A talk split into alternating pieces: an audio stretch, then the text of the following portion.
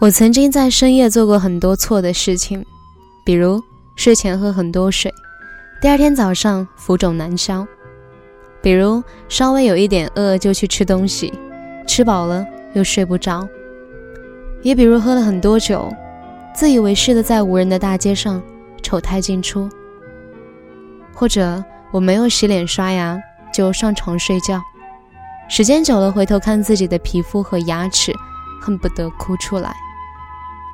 当然，也有向喜欢的人唐突的表白，第二天起来看聊天记录，尴尬到无地自容。有人跟我讲，人生每经历一个人，都是一次成长。勋章是课堂，巴掌也是；经验是成长，教训也是。如果这么讲，那么那些深夜里我辗转反侧、夜不能寐的时刻，都是给我一记记响亮的巴掌。他们都是教训，都是我不想再经历一遍的成长。这里是十点声音，我是每天晚上陪伴你们的文景。想联络我的朋友，可以下来搜索微信公众号“十点声音”，是阿拉伯数字的十。当然，你也可以关注我的新浪微博“九幺六文景”，文章的文，风景的景。今天。要跟大家分享的文章是：不要在晚上找喜欢的人聊天，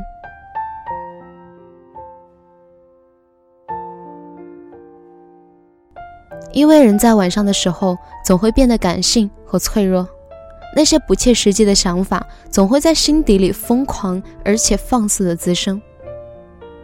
我还记得那是一个寒冷的冬天的夜里。我和那个背叛我、睡了我闺蜜的前男友，在冬天的夜里边走边吃冰淇淋。其实我们当时的状态已经是相见就是仇人，毕竟他夺走了我对爱情的所有向往和对友情的所有笃定，他一个人毁了我们三个人的希望。我本来应该很恨他，实际上我也真的是很恨他，没有错。可是那天晚上我就不知道怎么的，我就很脆弱。我看着曾经我们拍下的照片，听过的音乐，聊过的对话，忽然很想他。然后我手很欠很欠的拨通了那个熟悉的电话，他也没有一点含蓄，直接接通，像是什么事儿都没有发生过似的和我说话。我说：“你想出来走一走吗？”这是我们时隔两年之后的第一次对话，还是我打给他的。说实话，那天晚上我只是喝了一点酒，有点微微的醉意，听着手机里那些伤感的歌，一时间有些失去了自我。我们一边并排走着，一边煽情的外放着手机里张学友的歌，还一起你一句我一句大声的唱着。走着走着，我不知道想起了什么，我的眼泪就流了下来。他也很配合的用手轻轻的抱住我。可那个时候，他已经是我曾经闺蜜的老公。他有家，我在这段关系中充当了当时我闺蜜的角色。那天晚上，我好像是赌气似的给他拍了好几张的合影，发在了自己的朋友圈。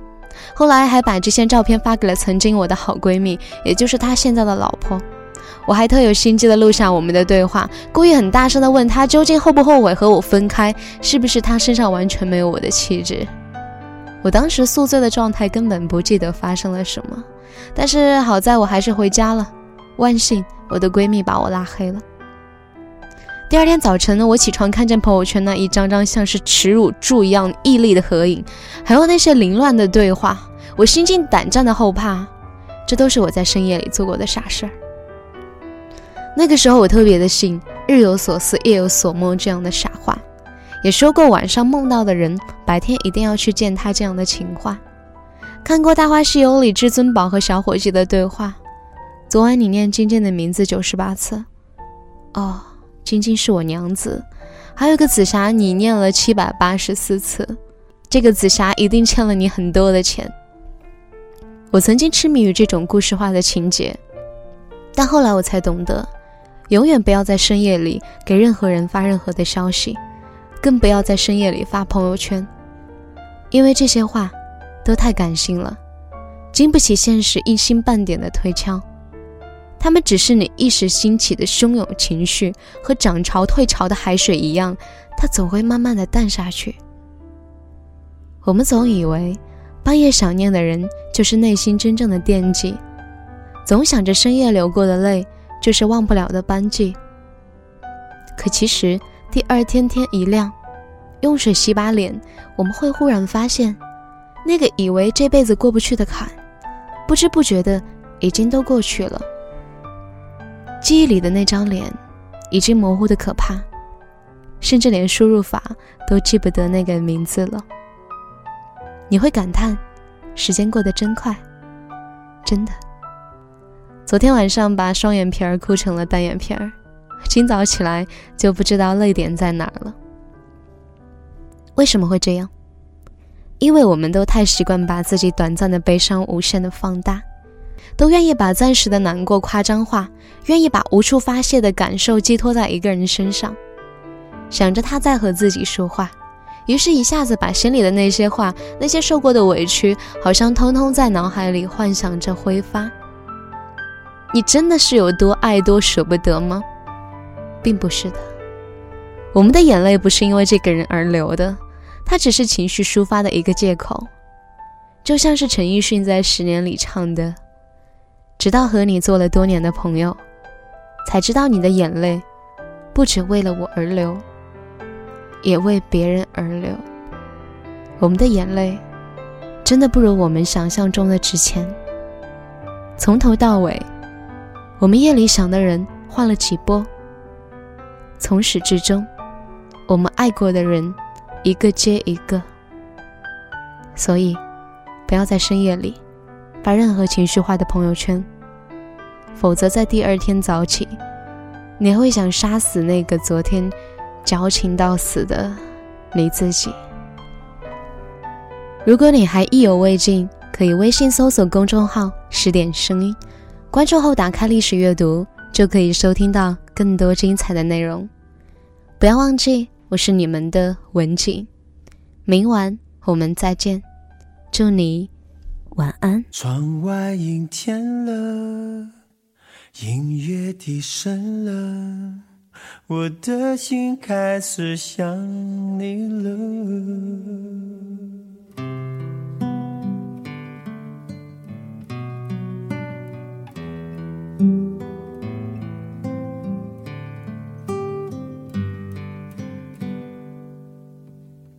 灯光也暗了，音乐低声了，口中的棉花糖也融。化了，窗外阴天了，人是无聊了，我的心开始想你了。电话响起了，你要说话了，还以为你心里对我有想念了。你声音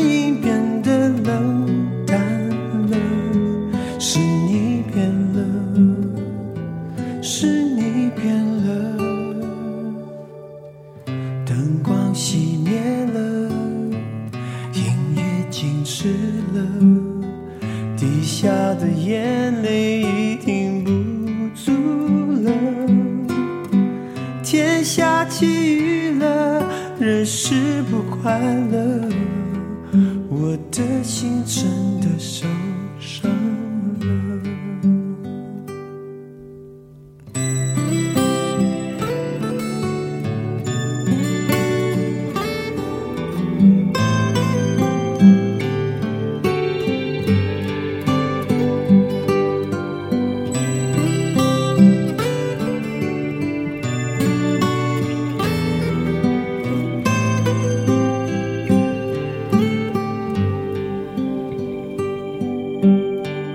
电话响起了，你要说话了，还以为你心里对我又想念了，怎么你声音变得冷淡？